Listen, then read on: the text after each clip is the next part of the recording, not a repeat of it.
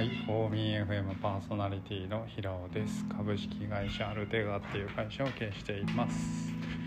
えーはいはい。時刻は9時44分。えっと、愛病の猫ちゃん、麦ちゃんが、痛いかまってちゃんすぎる朝です。はい。ということで今日は実はねあの2月28日っていうことで会社の4期目じゃないごめんなさい3期目が終わろうとしています。要は満3年が終わって、まあ、明日から4年目が始まろうとしているっていう感じですね。はい。ということで自分なりにまあちっちゃくね会社を始めて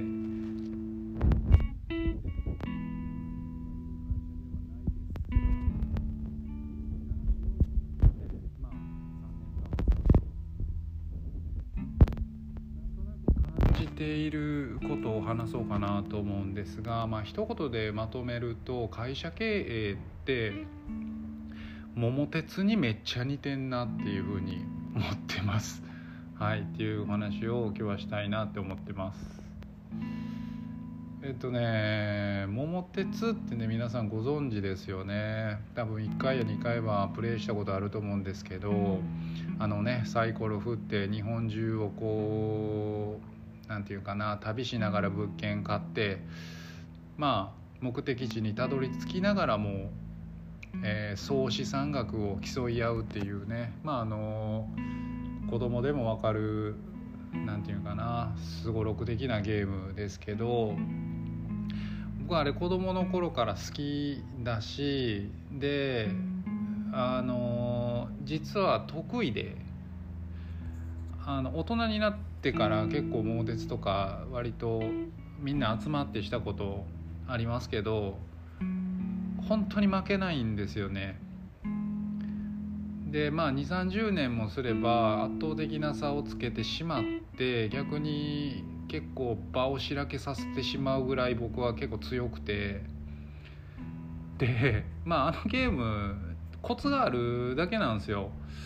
っていうのをちょっと話したいのと非常にそれと経営がそっくりだなっていうのを考えてます。はい。そうだな。コツいっぱいあるんですけどまず現金をそこまでこう大事に持たずにひたすら物件を買い続けるというかねいい物件に投資し続けるっていうところがあのまず大事かなっていうことで、まあ、あんまり貯金を持たなく持たずに結構まあ決算前のギリギリの状態の時に僕はまあ行く先々で物件を買うんですけどあの必ず収益額の高い物件しか買わずにいるっていうこと。でなおかつその全部の街を独占状態にしないと2倍にに、ね、なるあの、まあ、ゲームのロジックを分かってる方は分かると思うんですけどあの一人で単独で街を独占すると収益額が2倍になるんですよね。なので僕はあの倍になるところはもうめっちゃ買うんですけどなんか利益率の高い安い低いところは買わないですしうんあとはまあ魅力的なのは農林水産物件であの辺って買っておけばまあ売られることはないので盤石なんですよね。なのできちっと投資におけるリターンが返ってくるものにお金を投資するというこれはもうものすごく会社経営の鉄則なんかなっていうふうに思っているっていうことだったりとか僕は必ず手元にぶっ飛びカードを2枚持っていてなのであのどうしてもゴール目的地に遠い状態にあったとしてもぶっ飛びカード2枚ありゃなんとかその最下位だけは免れるっていうね最後の切り札みたいなのを常に持っている。っていうのがまあうんゲームでのコツなんですけどこれ実生活というか実際の会社経営においては何なんかなって考えた時にきっと、まあ、ギリギリ納期納期ギリギリだったりとかピンチになったとしても自分なりにこの普段からインプットアウトプットっていうのをしていればですねあのフリーランスが例えば逃げたとしても、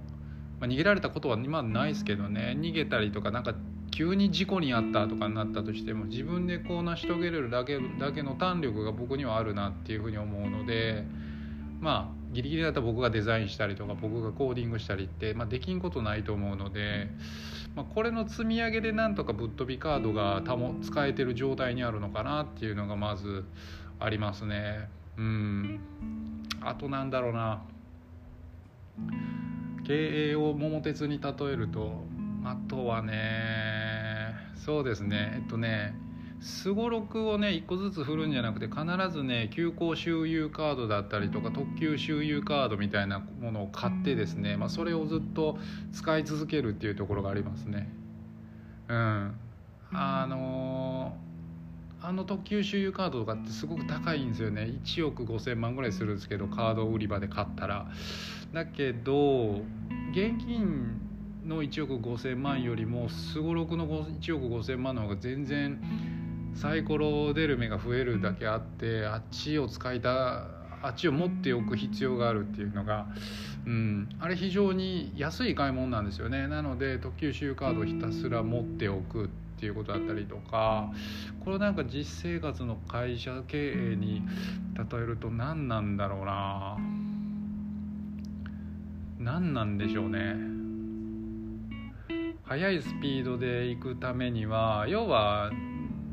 あそうかな。フリーランスの人に任せるってことかもしれないですね。任せることでなんか事業をスピードアップさせることができるので目的地に到達するのが早くできると思うのでまあえっといい自分よりもいい人を見つける。自分よりも才能がある人を周りにまず見つけるっていうのが一つ目。二つ目がその人を信頼するですね。もう信頼してしまう、うん、信頼してしまうことによって相手も信頼されてるなっていう責任感が初めて負うと思うのでやはりまあ任せる信頼をするっていうのがまず最初に大事なんかなと。で3つ目がでケツを拭くかな。無理だった時に自分がケツを拭く覚悟をする。うん。まあそうすることによってまあそうだね。自分のことも信頼されるわけだし。で最終的にその人が、えっと、走り続けれるように僕は油を注ぎ続けるっていうね。油を差し続ける。えー、どこかで故障をしないようにモチベーションが、まあ、ぽっきり折れないように僕がオイルを注ぎ続けるっていうことができれば、まあ、こうずっと継続的にですね速いスピードで人がすごろく 1, 1から6しか出ない時に僕はサイコロを一気に3つ転がすことができるのかなと。これがだんだん人が周りに増えれば増えるほど最後が3つになって4つになって5つになって6つになり、まあ、最終的にね常に僕はリニア周遊カードを振り続けるみたいなことができる状態のねゾーンに入るんかなっていうふうに思いますね。うん、だからまあ要するにお金はこうずっと貯め続けておくだけでもダメだしで自分でこう一人でコツコツコツコツやろうとするだけでもやっぱり無理だしうんなんかそういうことをね、あのー、この3期目考えたと次第です。はい